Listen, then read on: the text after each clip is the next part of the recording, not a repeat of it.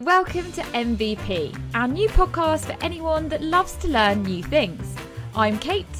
And I'm Jack, and we both work at online school, MVA. Like most educators, we are passionate about sharing knowledge and love the sound of our own voices. Each week, we'll invite a special guest to join us for fun and engaging discussions on a wide range of topics, from careers advice to social issues. So sit back, relax, and let's get into it. Hello and welcome back to MVP. Another week, another episode, and another guest. Um, Jack, would you like to introduce the legend that's joining us today?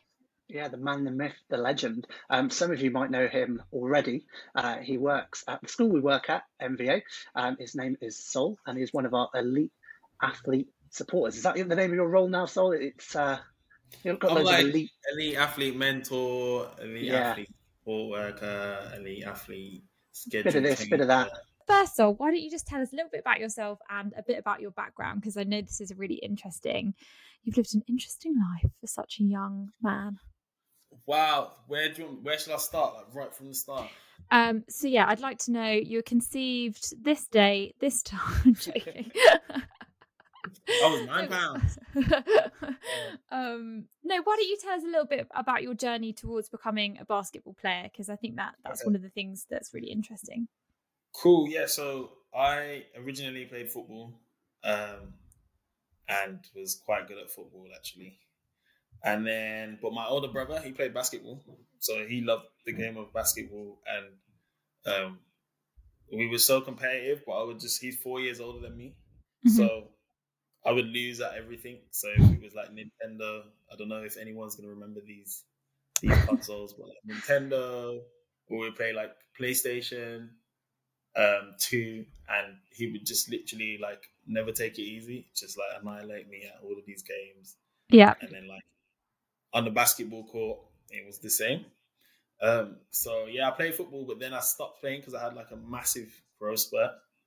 Um, one summer, and then obviously I thought, you know what, I should probably start playing basketball now. And I started secondary school, and um, my brother obviously built like a legacy at the school, like he was like the best player in the school, and because I'd been playing against him for like that many years yeah. at a young age, when it to like starting secondary school and playing against my own age group, um, yeah, wiping the floor with them. yeah, it was it was a lot. It was a lot easier than I thought it would be. Um, so yeah, all of that struggle and pain that I went through, it paid off in the end. So yeah, I played throughout school. Uh, we were like the best in like the West Midlands. Um, we always got to like the final against London, and then just we just lose because they had so many so many talented players from different backgrounds, different parts of the world because it's a capital city. Mm-hmm. And um, yeah, we, we, were losing the finals, but then I went to college, so I was doing my um, I was doing a BTEC level three in sports, um, and uh, my brother at that time he went to play in California on a scholarship. Oh wow! So then I was, damn, that's the next, yeah, that's the next challenge for me. Like I want to do that, and yeah, I had a good year, and I recorded all of my games, and um, basically that summer where I got my diploma, I just sat in my room all like woke up, to, went to the gym. Um, then I'll come back home and just email. Like I think I emailed every college. In, oh wow! Well, I think you know it was because I could see like I had someone there. Like I could see my brother has done it already, mm-hmm. so I knew it was possible. Like it wasn't just like oh, I wasn't. Obviously, I'd second guess myself, but I would never be like it's not possible. Because um, I guess in the UK, I, on my perception, which is clearly wrong and clearly outdated, and full disclaimer, I wasn't even that into sports at school at all, really. So I don't know much about this, but I don't. You always perceive basketball to be a massive thing over in the US, and in the UK, you don't really even think of it as, uh, you, you know, you no, kind of think you think of football first, rugby, cricket, maybe tennis, but um, what what did you what did you sort of find? Did you find that there was actually a, a big kind of demand for basketball, or did you kind of have to carve that out for yourself? Um, yeah, definitely had to carve it out for myself. Um, I feel like there wasn't a lot of support when I was playing for basketball players. Like now, like there's there's reels, there's TikToks, like everything is like Like if you do something really good and it's recorded, it could just go viral like super fast. True. Um, but for us, it was like you have to create a highlight tape, like all the best parts, edit it. So you're just sitting there all day trying, like watching every game that you've played throughout the season and chopping it up and like putting the best parts together. And then, yeah, putting it on YouTube and then just creating like an email template. Did you, did you have anyone to guide you other than your brother on the fact that you should be doing that and how you should do that? Because I feel like that's a really forward thinking, impressive. Not really. So there wasn't anyone. There wasn't anyone my age that was like in my age group that was trying to go there. Um, it was almost like yeah, it was just like I had just this thing in my head. I wanted to just go there, do that, and um, and I was doing a lot of things like every day to put myself in the best position to get that opportunity. So it was just like this is the easy part, just sending a few emails, like just sit there for two hours and just send as many as possible until I can't send I'm tired or I need to go get some food or I'm ready to go and work out again. So so yeah, that's what I did, and then finally, finally, yeah, I had um, I had actually a scholarship to um, a Division Two, Carson Newman University. It was called, um, but it was like last minute. It was like August, and basically you have to sit sit a um, SAT or an ACT exam, but it was too late for me to go. There was no spaces left in an exam center, so they hooked me up with a, a junior college. So basically, a junior college is where um, it's like a, it's almost like a, um, like a foundation degree. Okay. It's where is this in is this in the states? Yeah, yeah, yeah. So, okay. so um, it's called an AA degree, and you you go to like a small community college in a state. So I went to um, Cleveland State Community College, which is weird because it's in Tennessee. It's not in Cleveland. Oh. Um, Cleveland State. Yeah. So I was in Tennessee and um yeah, man. So I they hooked me up there. But obviously this when when you're competing at that level, it was um everybody's trying to get to a, a top four year university. So what it is is you do your two years at the community college, get your AA degree, your associates, and then you go to you finish at the four year. So you have your freshman year, sophomore year, junior year, and senior year instead of going to the Division Two, I did two years at the junior college, and then I went to Division One, so I skipped it. Um, so I kind of sacrificed those two years to get a better a better scholarship. So what what um what did things look like for you once you were sort of finishing off there? What were your opportunities sort of opening up? Yeah, so after that, I went to I had an offer in um Norway. Okay. Uh, the top league. So I went where did I go? No, I went home first. Spent the summer with my mates, caught up with my mates, and then I went to yeah, I went to Norway um, for a team called the Kongsberg Miners. So it's like not too far from Oslo. I'd say about two two hours from Oslo on the train, and um, that was cool because everybody was like, it's all the guys that had made it out of college and gone to pro. So everyone was a lot more relaxed. Like you get a contract, you yeah. pay to perform. You have your own schedule. Oh, that's nice. Getting actually paid. yeah. So, yeah, man. Like, so you go from like being on a leash at college where like they own you basically. Yeah. Loads of people coming to watch. They're making so much money from like these games. Like you fly into to games. How old were you at this point? So when I went to Norway, I was 20, 21. Wow. So you're 21 and you're already now living in sort of your third country, if you count the UK. Yeah. Yeah, yeah, basically. That's very, yeah. you have to grow up fast, I think, when you're a young athlete. And... Yeah. No, I left home when I was 19. Yeah. And I had to pay for my flight, my own flight. So I worked in ASDA um, for my flight because the scholarship is just like when you get there, that's it. Like mm-hmm.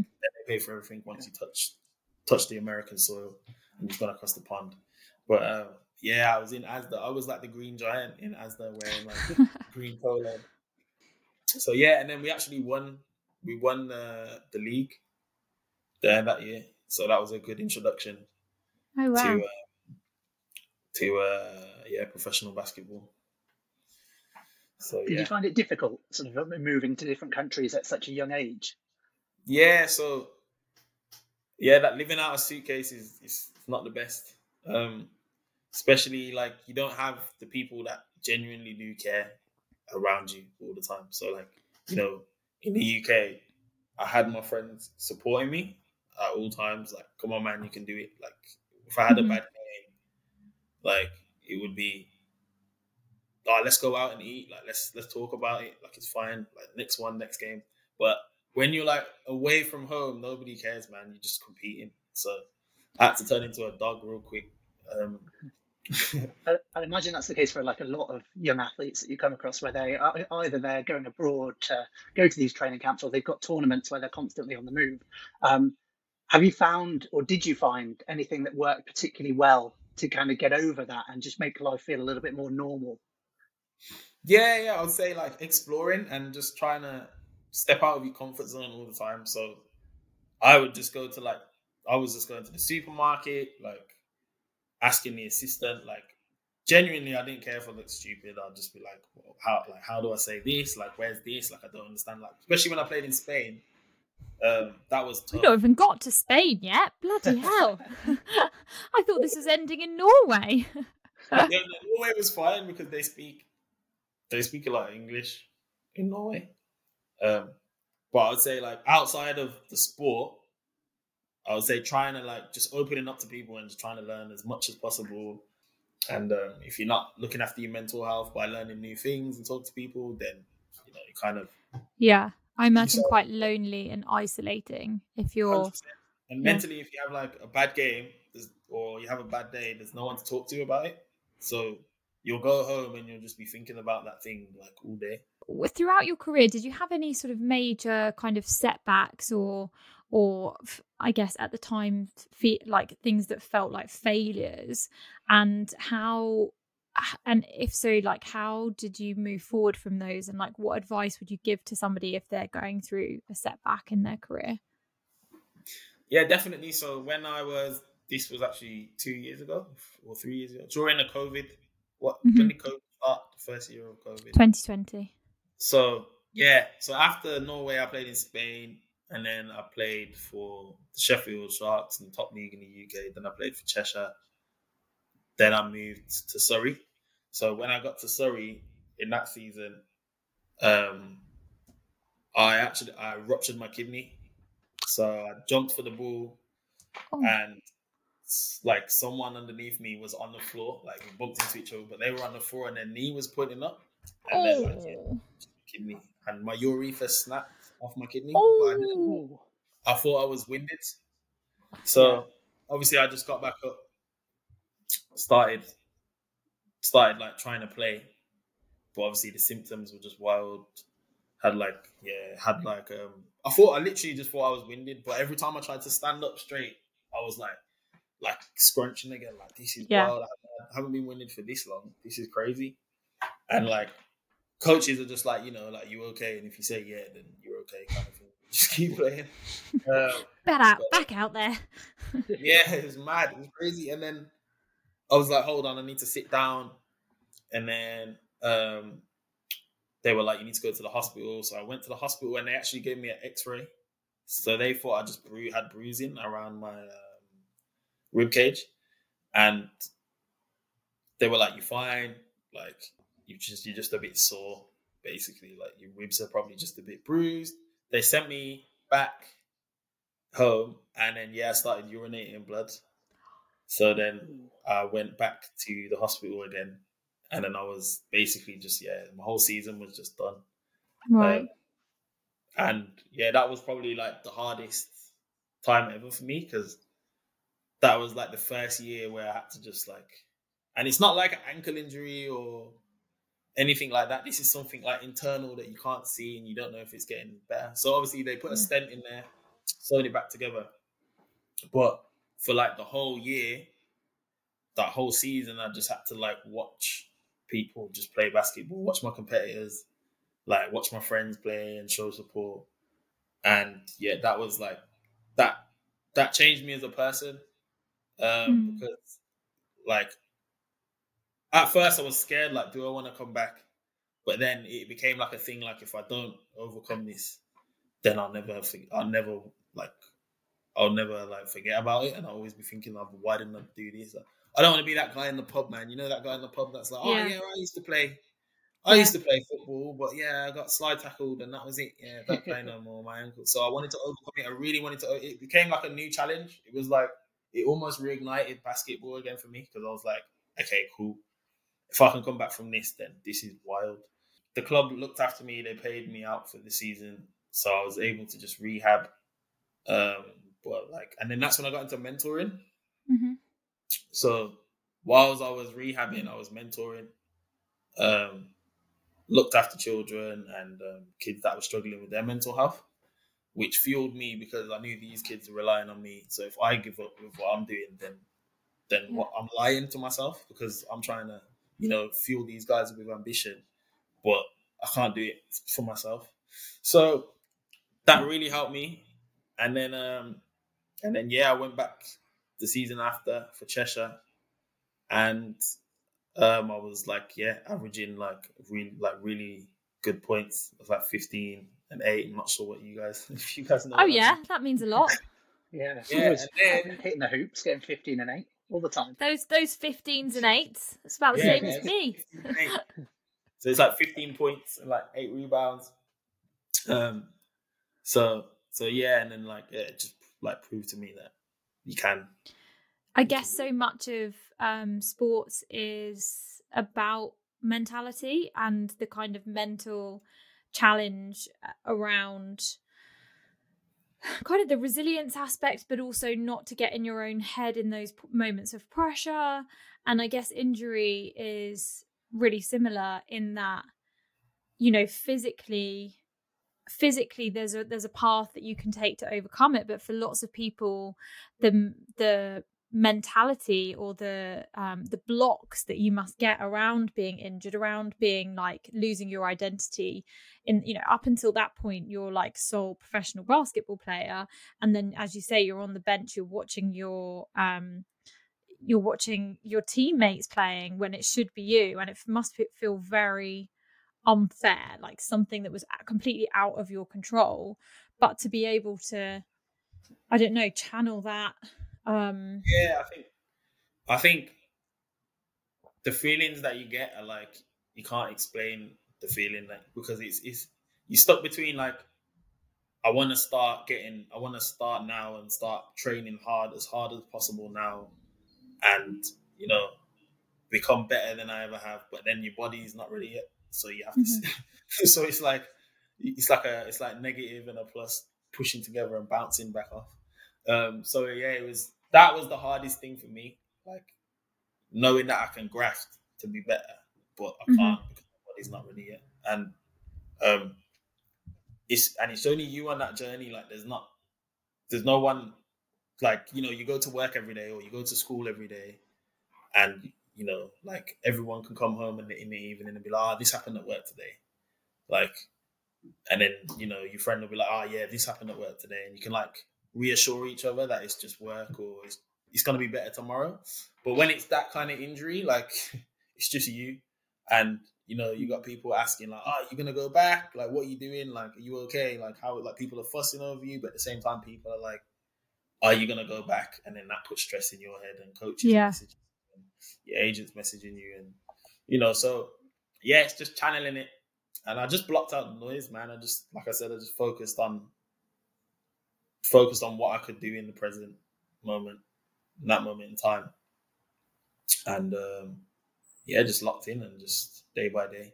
But luckily, I, I had a lot of help because of COVID, so nobody was doing anything. So halfway through the season, basketball did get locked off, so no one was playing. So I was like, you want to yeah, be... yeah, buddy. Misery loves company, doesn't it? Yeah.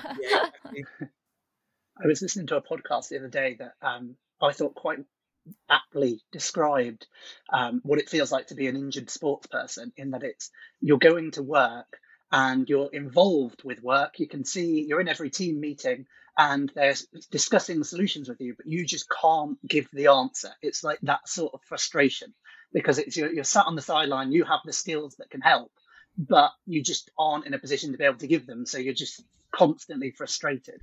Um, God, I hate that because Yeah. I I find it difficult if there's some sort of like training or something, and I think I've spoken too much, so I really should like not say this answer. And even then, I'm like like Hermione Granger twitching in the corner, like, is anyone going to say? Yeah, Yeah, I- tough, so hard. Because uh, and also you just become that guy that's just giving advice, and it's like everyone's like, "Bro, you're not even like shut up, bro. You're not playing." Like, how how would you advise somebody to cultivate that sort of resilience? Um, because I, I- you know, it's I think it's something that's definitely easier said than done. yeah, I think like um, everybody has their own journey and their own challenges, and you know when you know when like it happens to you, and you know you have visions, and you know if you overcome something, that will you'll be so happy, and you knew you know where you can get to if you put the work in. And I feel like each time if you overcome those challenges, that builds the resilience. And every time you overcome something, you look back when you have another challenge and your confidence gets gets Mhm. stronger and stronger. So then as the time goes on, it just it's like yeah, you just get the momentum. So like now if something happens to me, whether it's work, whether it's like, you know, say I'm on the plane and it gets delayed, like any little thing. I You're going think to say, and it crashes. Yeah, Just you know, it's all about growth mindset, Honestly, guys. like, I'm flying tomorrow. if I crash tomorrow, guys, it's all it's all, Kate's fault. We'll put a lovely little RIP memory thing at the end of this podcast when we play it. yeah, we'll cut it exactly here, and then it'll be the Uh, Jack, tell minute us, silence. Jack, you guys are scaring me. Yeah, as I was saying, like you know, every time you do overcome a challenge, that builds the resilience. Um, so yeah, you just compare it to your other challenges and the ones that you've overcame before, and then that allows you to have the energy and fuels you to do the same thing again. at, at um and your your role currently at MVA, you work with lots of these young athletes.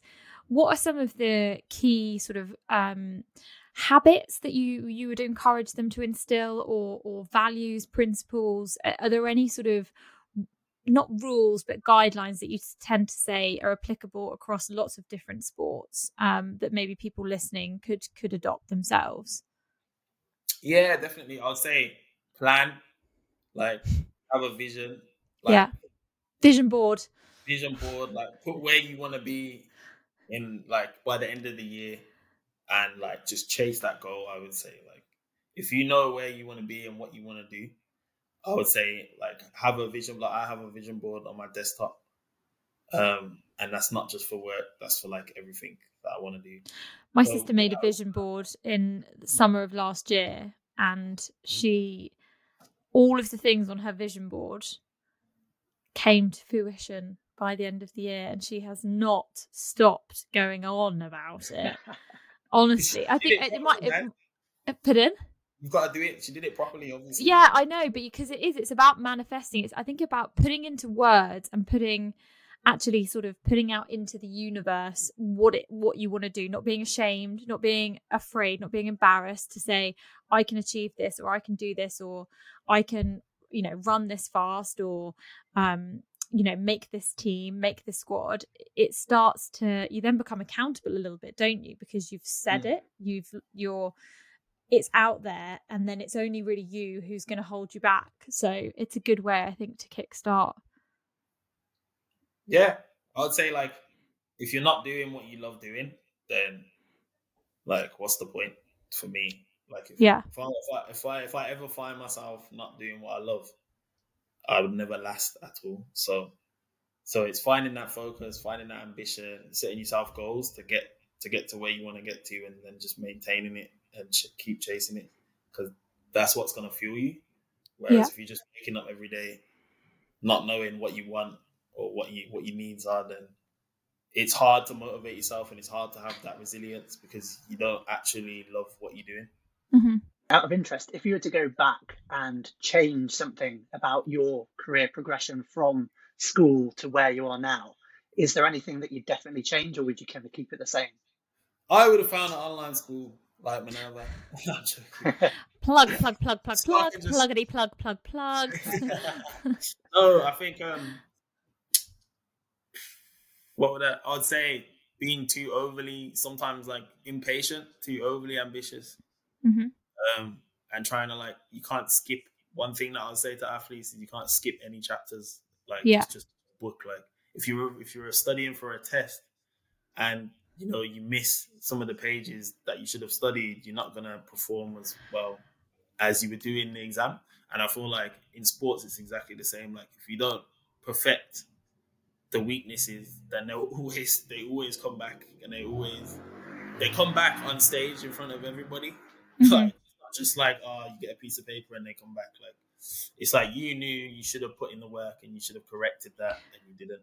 I have a real world example of this when I was at university. I did an extra mod. You know how you can pick modules when you're at uni there, and so I did philosophy and ethics, but I did this module that was in English literature, and it was on Jane Eyre. And um, safe to say, like I was a real lazy bones at uni, and you know didn't didn't really put in a huge amount of work. And when it came to revising for the exam, I'd never read the book. Um, and I my mum collected for me like you know how the the newspapers sometimes put have like discs and it was like five a five part Jane Eyre drama that was very true to the story apparently. But she'd collected um four out of five because like week three she was on holiday and missed it. So anyway so I've watched four out of five of these DVDs and I'm there thinking well, obviously, like nailed this, like know the story, don't really know what happens in this middle bit. And of course, some scene comes up that I'm like, who? What? When? what is it? This is obviously this is obviously part four of five that like Catherine has not sat there and watched the night before. Um yeah, so I felt like quite a clown having to write some sort of nonsense response about this, but yeah, it was very embarrassing and I failed. So there we guys, go. Don't cheat And the grind, man. Don't cheat the grind. yeah, exactly. Always trying to cut corners. Literally. Yeah, I mean, like if you've already mastered that thing, then you can you can add some finesse and cut corners. But if if you haven't, then everybody can see it. it's hilarious. Um, Yeah. yeah. One final question, then, Sol. Um, if you could give the young athletes listening to the podcast now one piece of advice, what would it be? The most important thing is being yourself. I feel like every athlete, like if you look at the top athletes, they're all completely different to each other. Like you look at Ronaldo, he's like tall, athletic. You look at Messi, he's like what five foot nothing, and like he's still, you know what I mean? But like he's still producing the the same, if Yeah. not better, statistics than Ronaldo. We'll go with the same. like, be yourself and be you because every athlete is different, has their own story, and that's why they're in that position because Yeah. they've created they've created this version of themselves that fits perfectly into their sport, and that's why everybody loves them. Um, whereas I'd say if you're trying to be like if you're trying to mimic everything that another athlete does, then you're not like you're not gonna be able to go as far as you want because you're not chasing different things and adding them to your game to become the magnificent athlete that you could possibly be. You know Yeah. what I mean?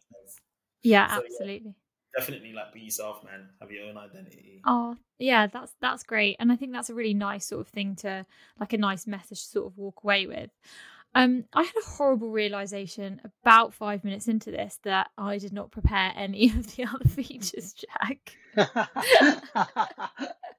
I suddenly I was like really organized with with questions about um about becoming an athlete and then I remembered that it was my turn to do Teacher Liar Pants on Fire and suddenly I, there was probably a moment about 3 minutes in where like the blood drains from my face and I realize I have not done my homework.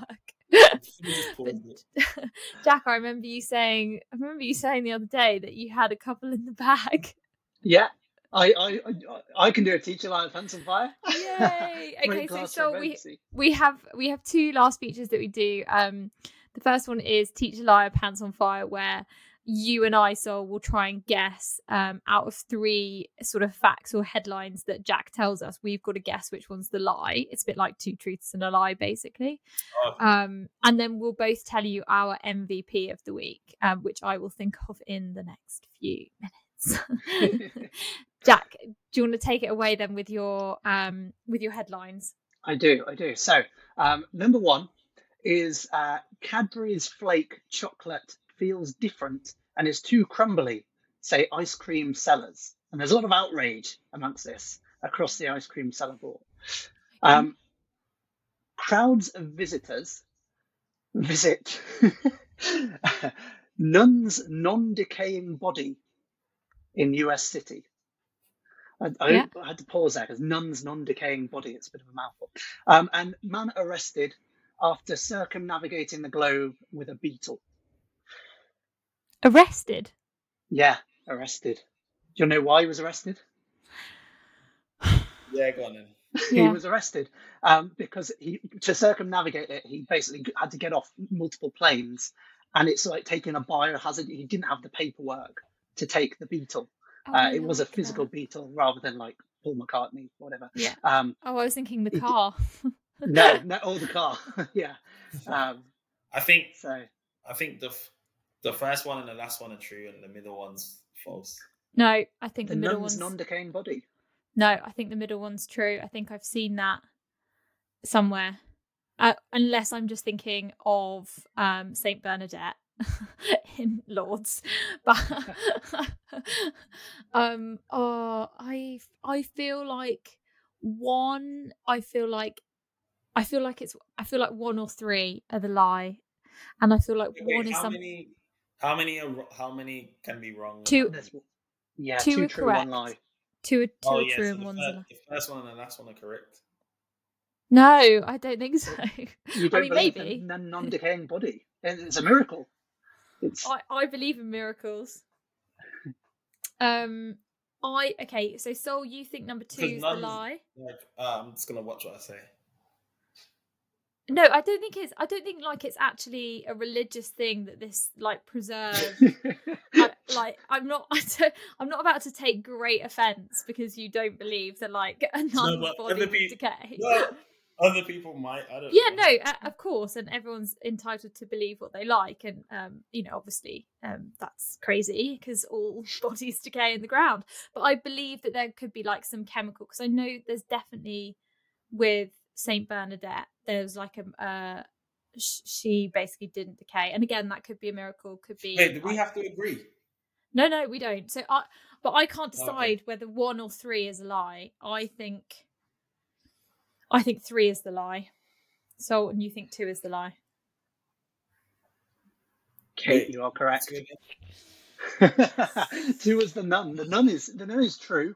Um, they're buried in 2019. This nun just hasn't been decaying, and and scientists have then said this actually isn't incredibly rare. It's just the conditions that the nun is in. Um, the first one was about Cadbury's cream, uh, no, Cadbury's um, flakes being too crumbly. Um, there's been a big uproar in the news this week of uh, ice cream men coming up against it because they're just coming with they're, they're buying these boxes of flakes and they're all smashed up. Um, and then yeah, the, the circumnavigating the globe with a beetle that was incorrect. That, that was the lie. That was a lie. It was. It was a lie. That's Made so it completely rude. up. I love a flake. My yeah more importantly flakes are great big fan of the flake It doesn't matter Um, if they're crushed or. yeah. Or- they are good. I've not had a like a one of those ice creams yet this year. Maybe i'll get one of these this weekend. Um So, and so the last thing uh is mvp of the week. Jack have you i've actually got one. And you're not I- it Sol sorry What? to say. You do get to decide which one's better though. Um, Okay. So mine is a lady called Faye Trowbridge, um, who has been. Um, she's a florist and she's been leaving out bouquets of flowers as kind Oh. of random acts of kindness um, to bring a spotlight on Mental Health Awareness Month as well in her local village. And so people who are feeling lonely can take these bouquets of flowers home and kind of display them, and it just helps to brighten their day. And I think that is very lovely. Oh, that is very, very lovely, Jack. So Get the cute. violin out. So cute. Sweet should do little, that, man. You should sweet little flowers. And yeah, actually, inspired. I feel like flowers really do cheer people up as well. They're so. uh, They we- we smell went- good. I love the They do smell. smell good. Mm. Mm. Um, I can't keep a plant alive, unfortunately. Hopefully, I'll be better with children. Um, but the I will be. okay, so my MVP of the week is um, mine's actually a collective because I had the great honour of um, watching a wonderful football match this weekend with my local town, Luton Town, getting into the Premier League for the first time ever. Um, I did not get to watch this in person, I should say, disclaimer, I was watching it on the telly.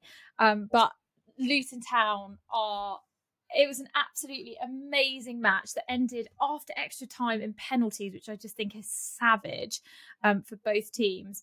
But as a club, they are such a wonderful club. I worked with them for a number of years in my previous role, and they care so much about the community and they do so much within the community. They work closely with all of the local schools, and there's lots of people at the club that um, I know and have worked with, and it was really, really special to see them win. I felt I felt actually really emotional um, and really, really proud. Even though I'm, I'm not, I'm not massively into football, but it was just, yeah, it was amazing to see this club um, do so well and what that means for them.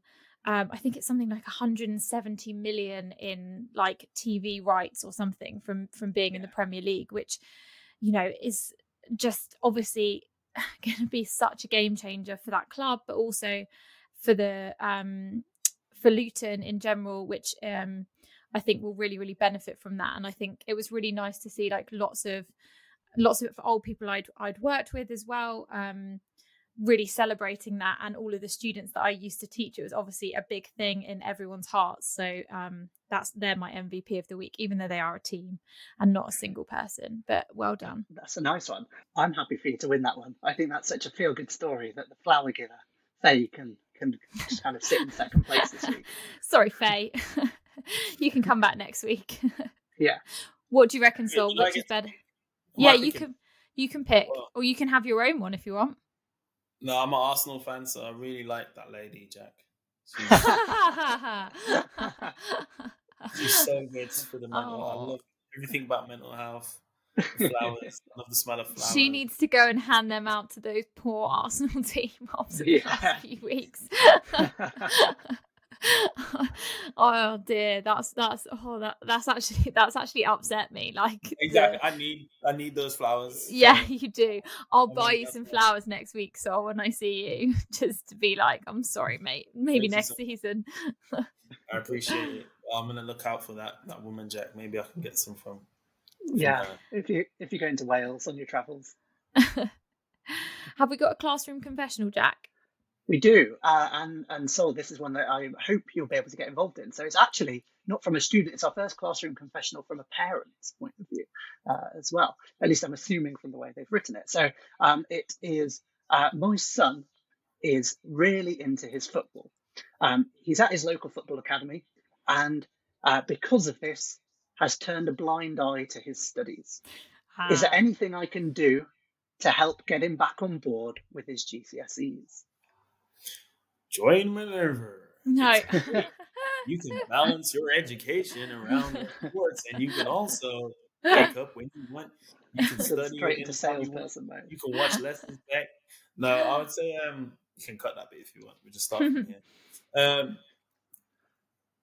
the advice am I giving advice to the parent or advice to Yeah, so ju- just advice to the parent, um, in uh, well, and, and maybe for the student as well, because there might be some students listening who are in that exact same situation where they're thinking, actually, I'm not that fussed about my GCSEs at the moment. Why do I need to care about them if I know I'm going to go and be the Um, next Luton yeah, no. Town striker?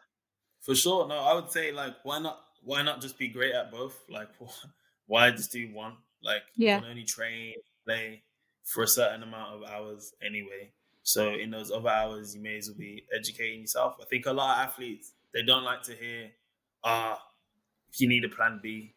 Like, I it's not a plan B though, is it? Like education is not a plan B. It's p- part Yeah, of your plan. A. It's not that. It's it's really not that deep. It's just you should just see it as something to do, like on the side for your mental health, to have something else to focus on and think about Yeah. when you're not playing. Um, because yeah, like you can't play and train that much anyway. Like there's only a certain amount of hours you can do.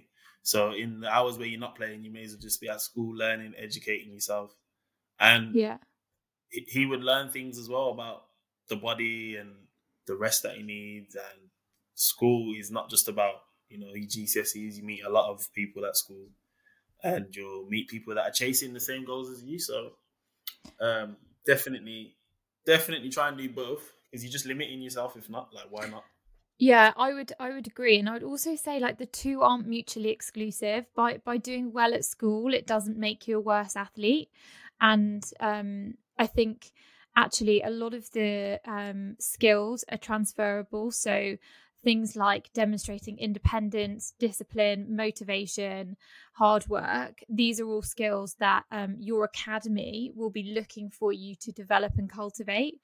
So by being able to demonstrate that um, autonomy and, and taking control over your learning and pride in your learning, you're actually going to be impressing people at, at your academy as well as somebody that's able to um, manage things. Because remember when you when you finish um, your GCSEs, if you are with a with an academy and successful, they can they might offer you a scholarship program. Well, part of that is education. Part of that's doing your BTEC. It's doing your apprenticeship and they want to be able to see that you can manage studies as well as um, as well as sport and by working hard on your GCSEs you're demonstrating that to them and you're going to only give yourself more opportunities Yeah. Definitely. and and to talk to the parent as well actually um, it can often you can feel like the student's not listening to you so what can be a different approach is to put them in touch with someone who's gone down the dual education sports uh, program or path in the in, and, and kind of get them to talk about the benefits.